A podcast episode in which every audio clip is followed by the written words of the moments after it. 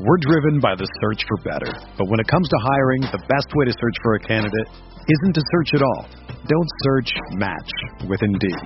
Indeed is your matching and hiring platform with over 350 million global monthly visitors, according to Indeed data, and a matching engine that helps you find quality candidates fast. Ditch the busy work. Use Indeed for scheduling, screening, and messaging so you can connect with candidates faster. Leveraging over 140 million qualifications and preferences every day, Indeed's matching engine is constantly learning from your preferences, so the more you use Indeed, the better it gets. Join more than 3.5 million businesses worldwide that use Indeed to hire great talent fast. And listeners of this show will get a $75 sponsored job credit to get your jobs more visibility at Indeed.com slash BlueWire. Just go to Indeed.com slash BlueWire right now and support our show by saying that you heard about Indeed on this podcast. That's Indeed.com slash BlueWire. Terms and conditions apply. Need to hire? You need Indeed. The hottest Knicks tape you'll find online. Knicks all day. We bleed blue and orange. This is Knicks Fan TV, your one-stop shop for the ultimate New York Knicks fan experience. News, rumors, debates, post-game live streams featuring live callers. Let's go Knicks, baby! And now, your host, CP, the NY Fanatic. While the Knicks were part of a three-team deal, they didn't make any major trades before the clock struck 3 p.m. Leon Rose and his front office seems confident in their roster as currently constructed as the Knicks look to make the postseason for the first time in eight years. Hello and welcome to the Putback with Ian Begley trade deadline recap. We are presented, as always, by 888 Sport. Bet $20 on the Knicks or Nets and get 88 bucks in free bets using promo code SNY88. I'm Chris Williamson alongside SNY NBA insider Ian Begley, and we're joined by 18 year NBA scout Michael Vandegaard. And for the second time this week, the franchise CP of Knicks Fan TV. We're live on SNY's Facebook, Twitter, and YouTube pages, and you can get involved in the comment section throughout this entire stream. But first, we're going to kick things off with the baseline. And Ian, before we get into specific players and deals that did or didn't happen, the Knicks remained relatively quiet at the trade deadline. Why did they decide to take a conservative approach this week?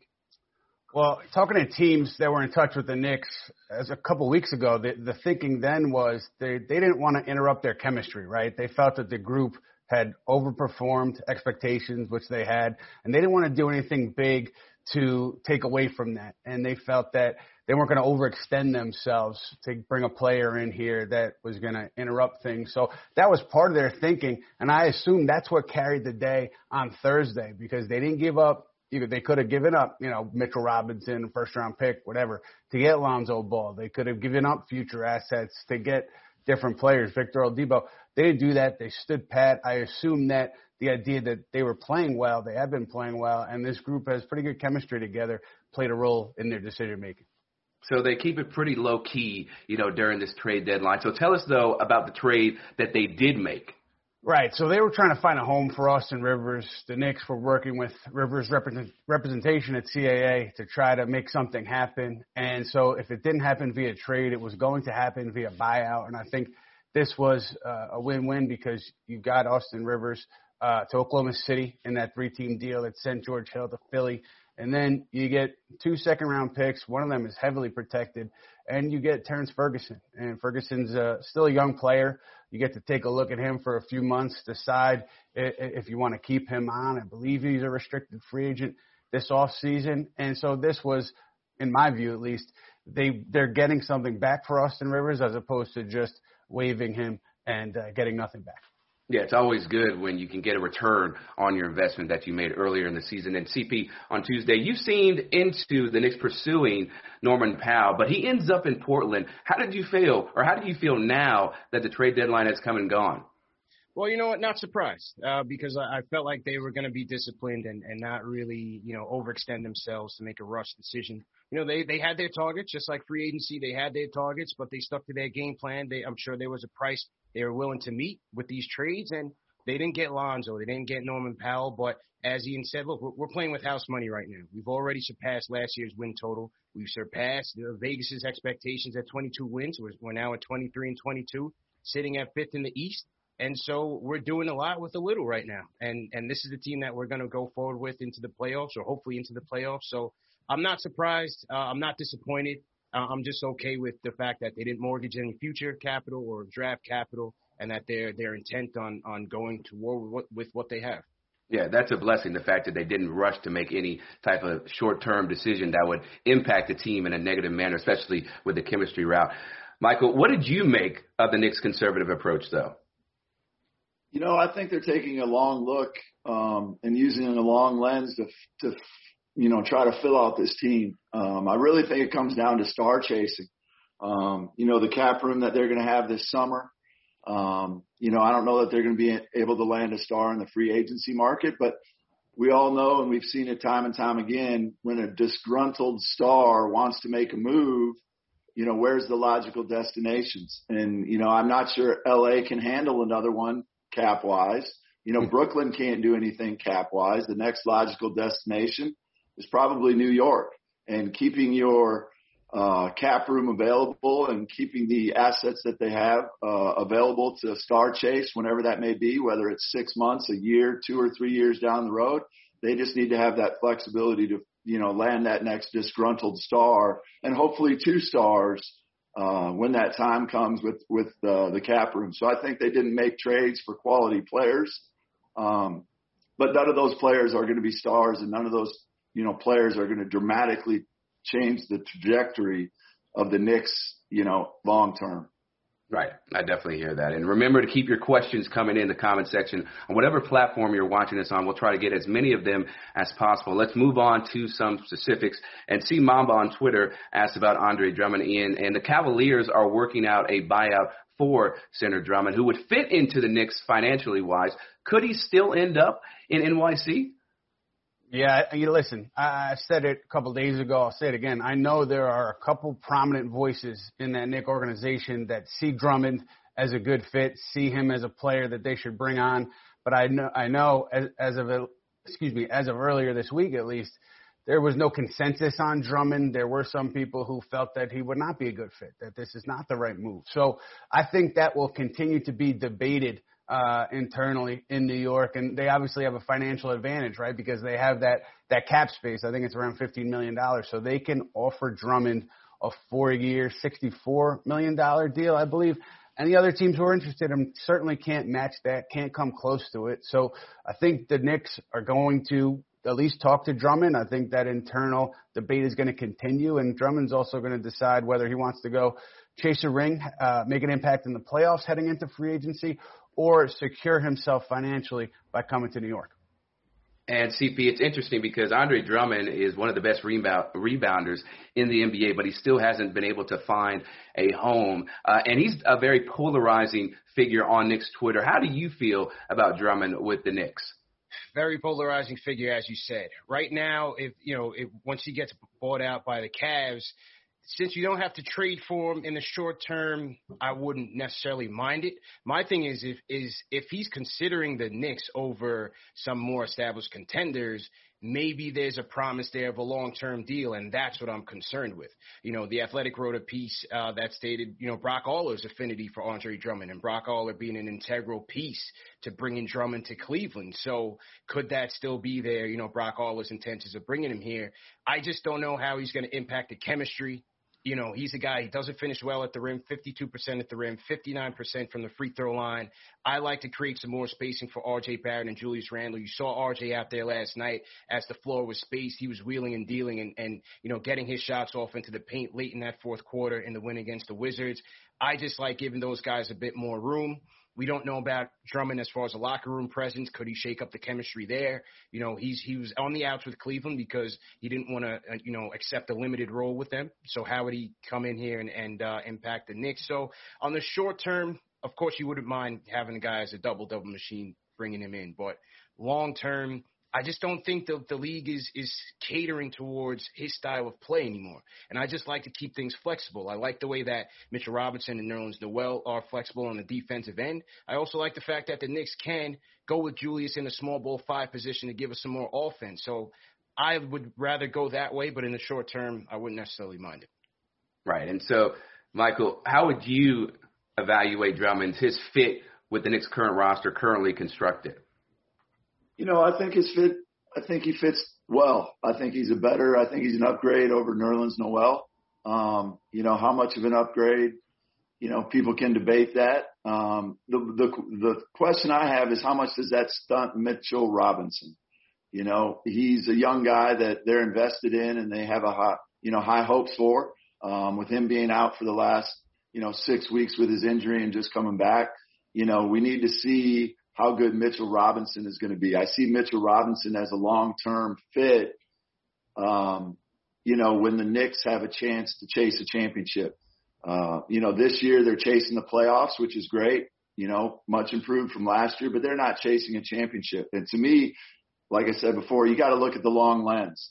You know, is is Andre Drummond the guy that you want to have eat some cap space two to three years from now when you have championship aspirations and you're building that team and trying to find those superstars versus you know the short term fix and maybe he's a he's an upgrade over Nerlens Noel. Mike, right. I got next I got an X's and O's question for you because I spoke to a team I guess a couple weeks ago and they were saying that they didn't think that it would help Julius Randle, right? It would take away from the space that he operates in. Um, they they thought it would hamper him if you bring in Andre Drummond. I just wanted to get your thoughts there because it was just one team, and, and obviously um, everybody has opinions. What are your thoughts on how Drummond would impact, could impact Julius Randle? I think it depends upon the mindset he comes in with. You know, if he gets a longer term deal with the Knicks, you know, he doesn't have to prove himself as a scorer and a playmaker and a post up guy. You know, if he comes in just as a you know, a hired hand for a couple months and he's got to find his next deal, you know, he's going to want his touches in the post. And that definitely, you know, clogs up the lane for Julius Randle. But when Andre Drummond is at his best, you know, he's a rim runner, he's a, you know, lob catcher, dunker, and he's a defensive player. And, and obviously he's a great rebounder. So, you know, if, if he's going to play his role and have his role set and he's not going to come in wanting those touches, I think he fits great you know, if he's trying to find that next opportunity for his next contract, it might not work out as well as you want. You brought up another good point, Mitchell Robinson, because I, I, just the way I see it, outside looking in, you bring in Andre Drummond and you sign him to a multi-year deal. You're trading Mitchell Robinson. Am I wrong? I mean, is there a way for those two to coexist on the same roster if you're going to have to extend Robinson eventually and pay him significant money? Yeah, you know, if you if you probably extend Drummond now, I think you actually get him at a pretty good value. Mm-hmm. Um, so I think you could have both those guys around, and then at some point you either trade Drummond or Robinson. You know, it definitely, like we said, will stunt Mitchell Robinson's growth, and and I think that's a more important question: Is Mitchell Robinson part of the future in three years, or is Andre Drummond going to help us win a playoff series in the next two or three years? You know, and, and I, that's a trade-off the you know, the hierarchy of the Knicks have to decide what they want to do. You know, the, the New York Knicks are in the luxury of selling out every game and everybody, you know, in town has interest in them and talking about them. But are you really chasing a championship? Do you want to figure out how good Mitchell Robinson is and chase stars? Or do we just want to make the playoffs and get a little bit better and, and feel good about ourselves because we haven't been good for 20 years? Yeah, and I think the Knicks want to win that championship. They don't want to just make the playoffs. I mean, that's great for this year, but looking long term, it's obviously got to be at the top, the creme de la creme. And we'll get to Mitchell Robinson in a bit, but how would you feel if the Knicks signed Andre Drummond? Would you love it, hate it, or be left confused? Go to sny.tv slash vote now for this week's fan choice presented by 888 Sport. Bet $20 on the Knicks or Nets and get 88 bucks in free bets using promo code SNY88. And Ian Lonzo Ball is still a Pelican, but you reported in the aftermath of the trade deadline that Ball could still end up in New York. Please enlighten us about that. Right. So I was just speaking with somebody who had a pretty good knowledge of the talks between the Knicks and the Pelicans and Ball and the whole dynamic, and they were saying that they expected uh, this to be a, an off-season thing again, where the Knicks would have interest in Ball and would you know pursue him. And obviously, Ball is going to be a restricted free agent Uh, the Knicks, with their cap space, could make a pretty strong offer. There's scenarios also where maybe New Orleans would want to pursue a sign and trade again. Although if Ball gets to restricted free agency, I don't see why the Knicks would be volunteering to give up assets. Uh, but the thing that confused me a little bit is, you know, there were so many reports about Ball not being a part of New Orleans' future and New Orleans being ready to trade him. So either they didn't meet the get the price that they wanted, and I don't think the Knicks were ready to reach any high price for Ball because he's going to be around this offseason. Or did they change their thinking and now do they want to re-sign him this offseason? I don't think they do. I think it's still going to be Lonzo on a different team uh, come the offseason. But it just confused me the way that the Pelicans handled that that at the deadline. Yeah, there's a lot of interesting uh, decisions being made by front offices all around the league, not just the Pelicans. And CP, under what circumstances would you like to see Lonzo Ball in a Knicks uniform? Well, this is why I didn't mind, you know, them not getting him or making any rush decisions yes during yesterday's trade deadline because now you have options. Maybe you can just sign him into the cap space without giving up assets. Maybe you do a sign and trade and it costs you a little bit less. Or, you know, there were Malcolm Brogdon rumors going out there. Maybe you go after him. So so you have options there. But the the benefit of obtaining Lonzo Ball is I think he increases the the overall offensive flow of the team. He picks up the pace. They, they'll Im- improve in fast break fast break points.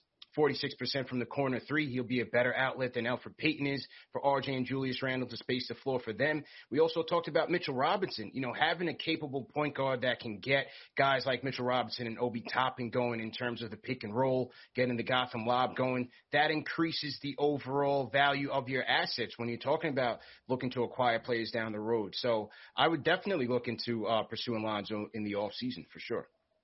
And Michael, when you've watched, evaluated Lonzo's games from the time that he's stepped into the NBA with the Lakers, now with the Pelicans, what improvements has he made over the course of his NBA career so far?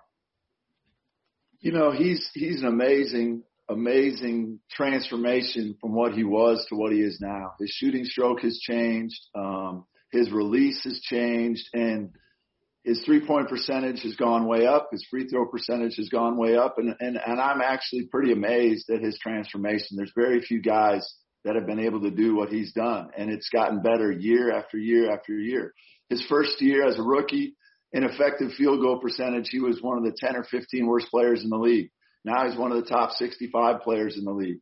And he's still young. He's still growing. He's just getting into his prime. And I think, I think as he matures a little bit more, he's even going to become a better player. But everything comes down to his shooting. You know, he's a good defender. He's got size and length. He's obviously a great passer. If he can shoot the ball like he has been and, and continue this trajectory of shooting it better and better, man, he's he's got a chance to be an all-star player. And I think he fits exactly what the Knicks are looking for. And Mike, I have a follow up there on Lonzo because I do know that Lonzo is not the only a point guard target that they have on their radar for the offseason. So it's not like uh, they're all in on Lonzo. I think they have other options in mind. And the, the question internally that was being asked was, is Lonzo the point guard of the future for us? And as you could imagine, Mike, because you you've had these discussions internally, uh, there was it wasn't like everybody was in favor of it. So it's going to be interesting to see how they approach it this offseason. But do you think that the shooting is sustainable? Is he, you know, can that be sustainable for him? I do. I do. With his change of release and his change of his motion, um, it's dramatically improved. And that was the biggest thing coming out of college that everybody had a question about. Is he going to be able to make shots over players? And is he going to be able to make shots from the three point line? And it's dramatically improved. This isn't a one year blip from what I see from the stats um, it's gotten progressively better year in and year out, and his form's gotten better year in and year out. And he's still, like I said, a young player.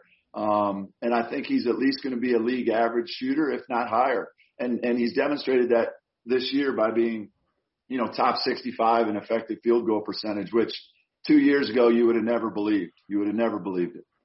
Definitely not. And you can see that his confidence just keeps getting higher and higher as the season goes on and keep sending in those questions about the Knicks. And for more on Leon Rose's post draft plans, be sure to check out SNY.TV for the latest from Ian. And and the Magic made a ton of deals yesterday, including sending Evan Fournier to the Celtics. Tom Grippa on Facebook asked, "We couldn't give up two number twos for Fournier."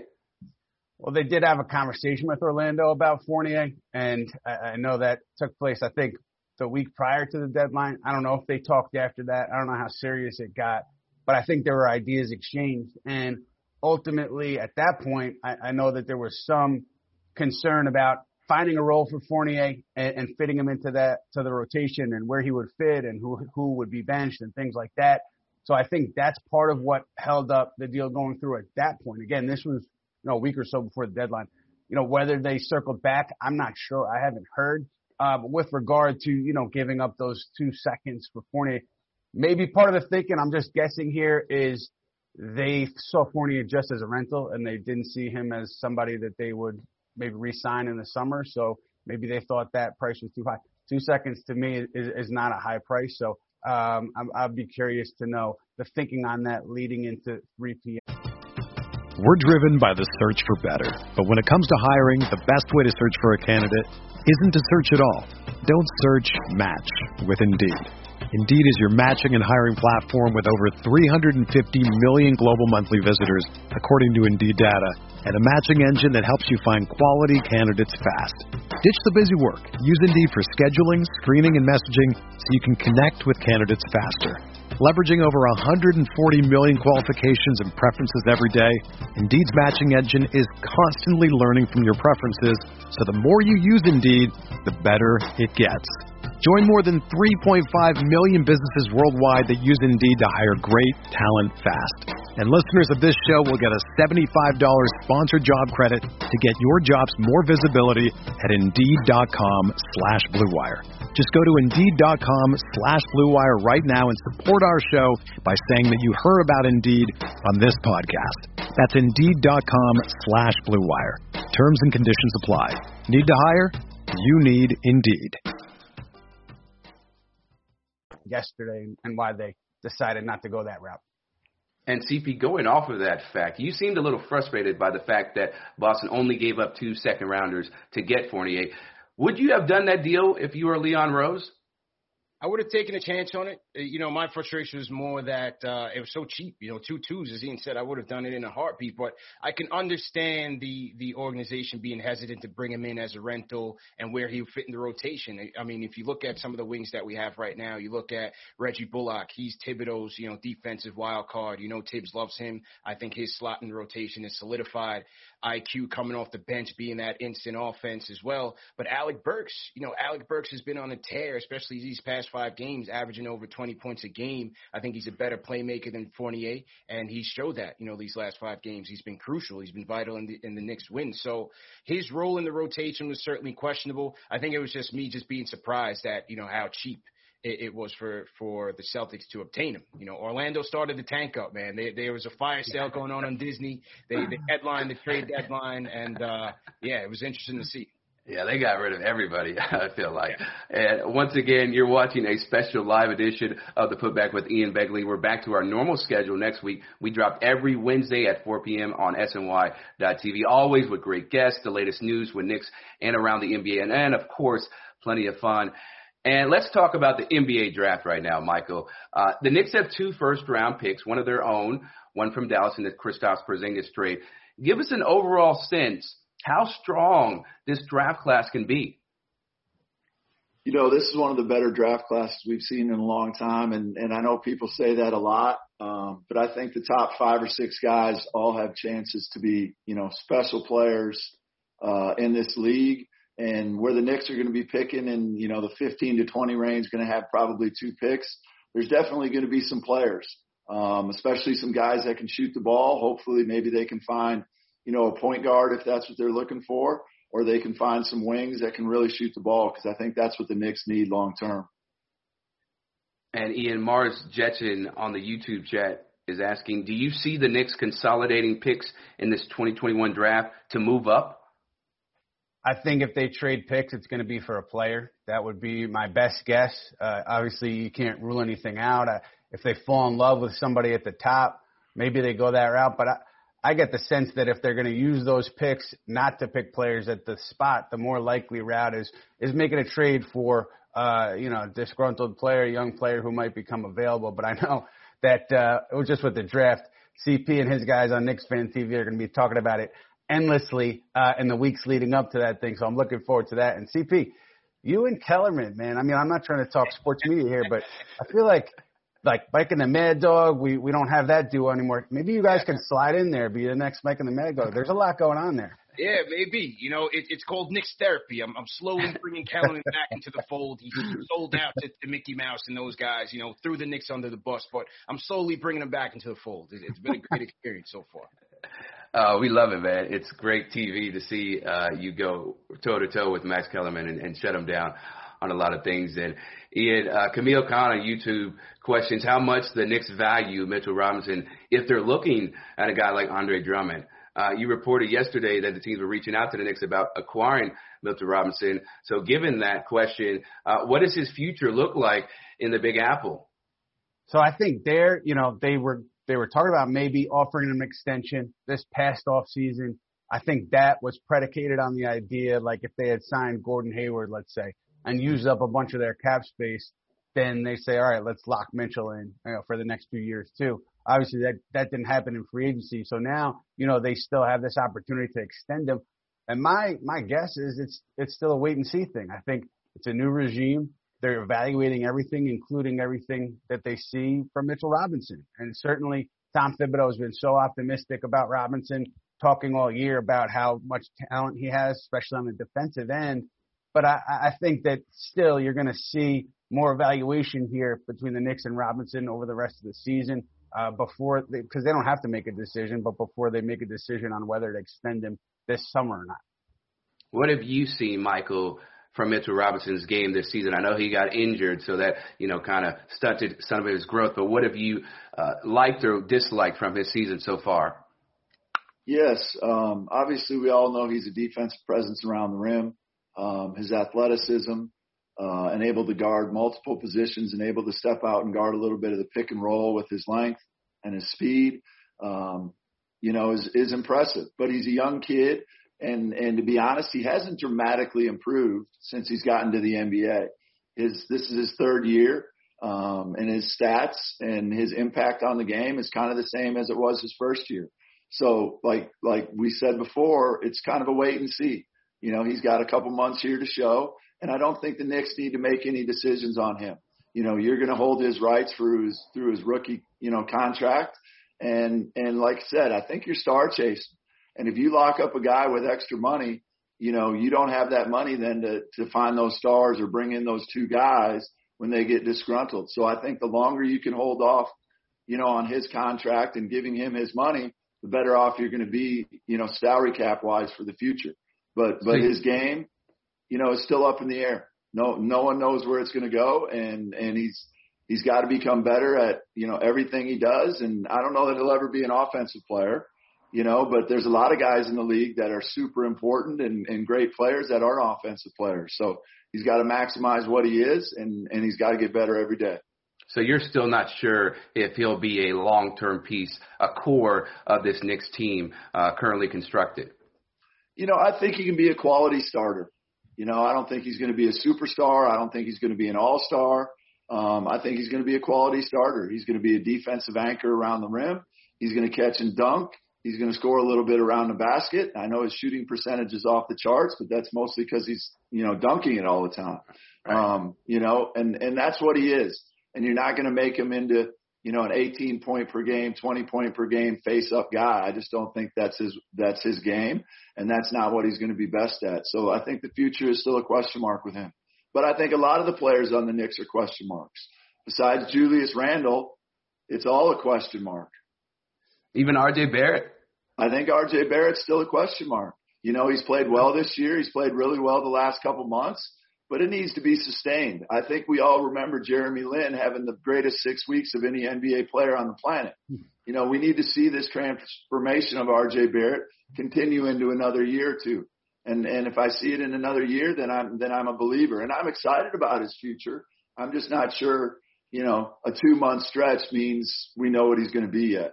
And he's had a much better two month stretch than Mitchell Robinson. So I'm much more comfortable with him than Mitchell Robinson at this point. Mike, I hear you. One, one general follow-up question, if I can, on Mitchell. Just in the general sense, today's NBA, how important is it to have a five who who can shoot, who can space the floor, as opposed to you know we haven't seen Mitchell shoot from the perimeter yet. How important is it to have your five at least be a threat from out there? Do you need it? Do you not need it? I don't think you need it, um, but the game keeps trending further and further that direction. We've been talking about it for years. You know, in the basketball world, we always talked about the stretch four. I think it's going to become the stretch five. I think in three, four, five years, it's now going to become the stretch five, and I think that's going to be a big, you know, thing in the game. And and I'll tell you what, Mitchell has more, um, better mechanics than most kids that are the freak athletes at his age that are just defensive players. So he actually has a chance to become, you know, a little bit of a threat or, you know, somebody that you at least have to guard at 18, 20 feet in the three point line down the road. Um, but that, that's not something I would expect out of him. That would just be a major bonus if he ends up being able to do that. And we'll get to uh, RJ Barrett in a bit, but CP, the, the brains behind Knicks Fan TV, how do you value Mitchell Robinson and his future with the Knicks? Man, Mitch is my guy, as you guys know. You know, he's been a pleasant surprise, but as Mike said, you just don't know. He's still raw, you know, as a prospect, and uh, it would behoove them to wait it out, wait it out until the last minute and gauge where his market value is. But part of the issue is if you're talking about bringing in Drummond, you're going to stymie his development you know, if you don't have a proper point guard or, or effective point guard play, you're also not going to get the most out of him. So you just don't know where his market value is. As Mike said, they're going to be going star hunting. I think it's going to be Bradley Beal. I think I think Bradley Beal is going to be the guy that they're going to target, whether it's the summer next trade deadline or, or the summer after that. He's going to be in their sights, and Mitch could be a guy. You know, the Wizards or, or one of these teams, they're going to want you know young upstart talent in, in addition to draft picks. So Mitch could be one of those guys that that could be dealt uh, for a guy like Bradley Beal. So uh, I'm just not sure how much you want to invest in that front court with Julius looking like he's going to be a candidate to get close to max dollars and, and come back with the Knicks. Do you put that money in a Drummond for a four-year 64 or in a Mitch for a four-year 64 when the team is not complete and the team is not done being built. I'd rather invest that money in the perimeter and uh, make that investment there. And Bradley Beal, man, imagine him in the garden, the way he can shoot. Yeah, that would be crazy. Ian, is that something on the Knicks horizon potentially, or just throwing it out there? Yeah, with the Beal stuff, at least my read on it, just in talking to people a couple months ago, was that if the Knicks were going to trade for Beal, they would have to really gut their roster. And then for Beal, you know, he's made it clear he wants to win. And if he leaves Washington, he'd be searching for a place where he could win. So would he be excited about coming to New York if the roster is barren again? That's that would be my big question there, and I don't know that he would be. So I think I think the Knicks are kind of aware of that dynamic too. So until they kind of put more in place, and until they are in a position where whatever they have to give up in a Beal trade, they still have a solid roster in place for Beal coming here. Um, I, I don't see it as a strong possibility until they get to that place. All right, and Ian, CP touched on, you know, the game that RJ Barrett had uh, last night against the Wizards. Uh, incredible performance in the comeback win. 24 points, nine of them coming in the fourth quarter. What have been your biggest takeaways from RJ Barrett in this season? to me, it's it's kind of just more of what you saw from him as a rookie, not necessarily on the court, but the intangibles, because he you can see that he just comes to work every day and he gives it his all every day, practice court, game, whatever. He is a diligent worker, and that's what the Knicks talked about last year with him, why they were optimistic about him because of his approach to his craft. You've seen it pay dividends now this year with the improved finishing at the rim, the improved perimeter shooting, uh, the improved reads at the rim. So you know, it's it's that. It's really just the work continuing for him and, and starting to see the benefits of that work. And I really think that, you know, he's got this mentality where he wants to win and he doesn't care, you know, if he gets numbers doing it. He just wants to win. And that is so valuable, I think, in the NBA, especially for a young player um, who just has that that laser focus on just trying to get better and trying to help your team win games. That's what I see from him, and that to me is what's most impressive here. Outside of the jumps in the shooting percentages and his, you know, second half last night, it's just that to me. And Michael, where do you see RJ ceiling right now, and how can he even get better? Because clearly, you're not as go or as high on as other.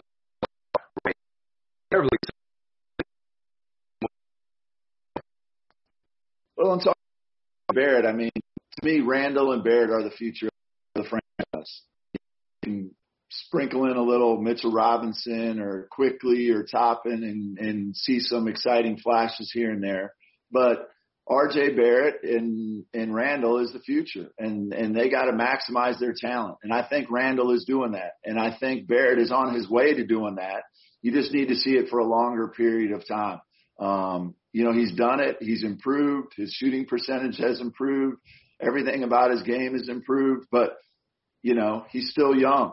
Uh, there's guys that have, that have been really good for a year or two and then plateau. So he's got to do it every day, come into work every day. And those two guys are the future. And going back to, you know, the Bradley Beal talk, you know, they need to find one more guy. And if they get one more guy with Julius Randle, then, then you can start talking to Bradley Beal and then you can extend Barrett.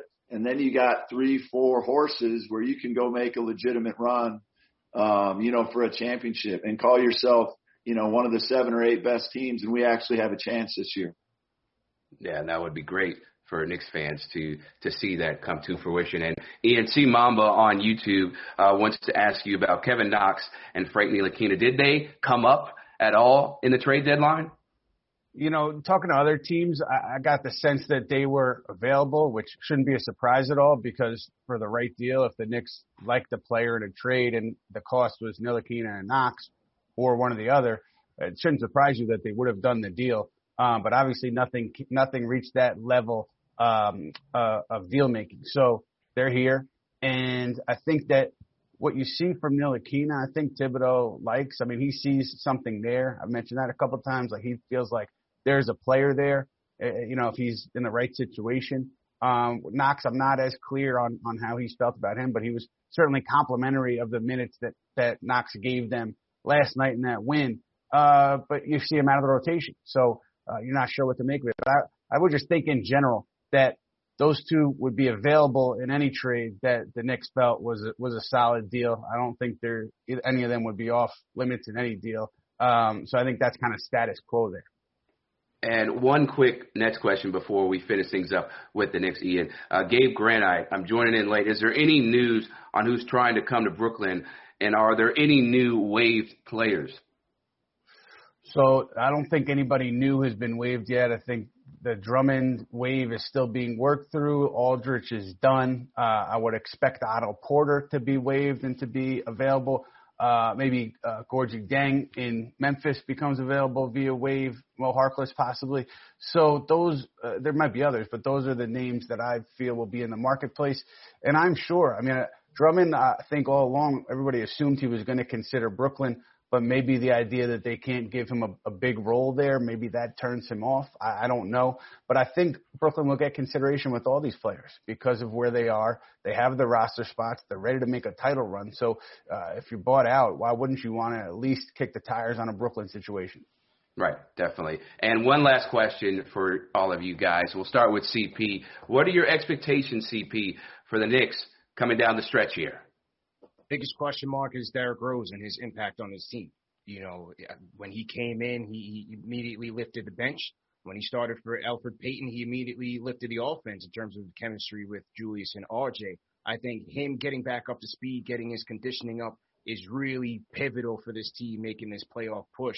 And I want to see how Thibs is going to use him. Is he going to close with him? Does he start? I, I really feel like we need Rose's playmaking potential instead of Payton's. It's just a matter of how much minutes can he log. Secondly, how much contribution are you going to continue to get from Alec Burks and Immanuel Quickley? The bench production is going to be key. Uh, they're in, they're in the midst of a dogfight right now. Right now they're in fifth. By Saturday they could be back to seventh or eighth. So it's going to keep fluctuating as they continue. But I think Rose's health and then the bench production between Burks and IQ are, are going to be pivotal. Yeah, Rose's health is so significant. You saw the way that he changed how this offense flowed when he came in from Detroit. Michael, what are your expectations for the Knicks down the stretch? You know, I, for me, it's a question mark. It's a question mark. Like you said, we're a couple games away from being, you know, seventh, eighth, or ninth, and you know, can can they finish what they've started? Um, it's been a great start to the season. It's exciting in the fifth spot. Can they fight their way and stay in the four, five, six spot? And can they win a playoff series? You know, I, I don't think that's out of the question with how hard they play. You know, in the NBA, you can win on any given night. And and with how hard they play and the way Julius Randle's been playing, you know, I would expect them obviously to make the playoffs. I would expect them to give a first round, you know, matchup where where they win a few games and and maybe things go well uh, and they could win a playoff series. But they they got to maintain the status quo. Ian, what about you? What are your expectations for them down the stretch? Well, I think CP hit on the elements there that I think are, are critical with Derrick Rose and then production off the bench and, and health obviously plays a role in everything. But I think, you know, if all things remain the same, Rose comes back uh, some point soon and he comes back as himself, they should at least get into that play-in tournament, right? I think that's that's a reasonable expectation based on what we've seen from the group so far. And if they get in that play-in tournament, I mean, the way Tom Thibodeau coaches and prepares and the way his staff prepares, I think they would have a pretty good shot at a, you know single game tournament, winning two games, winning one game to get in. And so I, I like their chances there. So I think they they should get into the playoffs again, assuming Rose comes back and assuming you get you continue to get production off the bench from guys like Burks. And Knicks fans are just salivating for the Knicks to finally get back into the playoffs so they can have something to cheer about. And hopefully more fans will be able to go to the Garden when the playoffs do happen. But that's going to wrap up the putback with Ian Begley. Trade deadline recap. Our thanks to Michael Vandegaard for his perspective, as well as CP. As always, be sure to give Knicks Fan TV a follow because it's great content, always pumping out fun stuff informative things. We'll be back Wednesday, people, at 4 for our normal show on SNY.TV. For Ian Begley,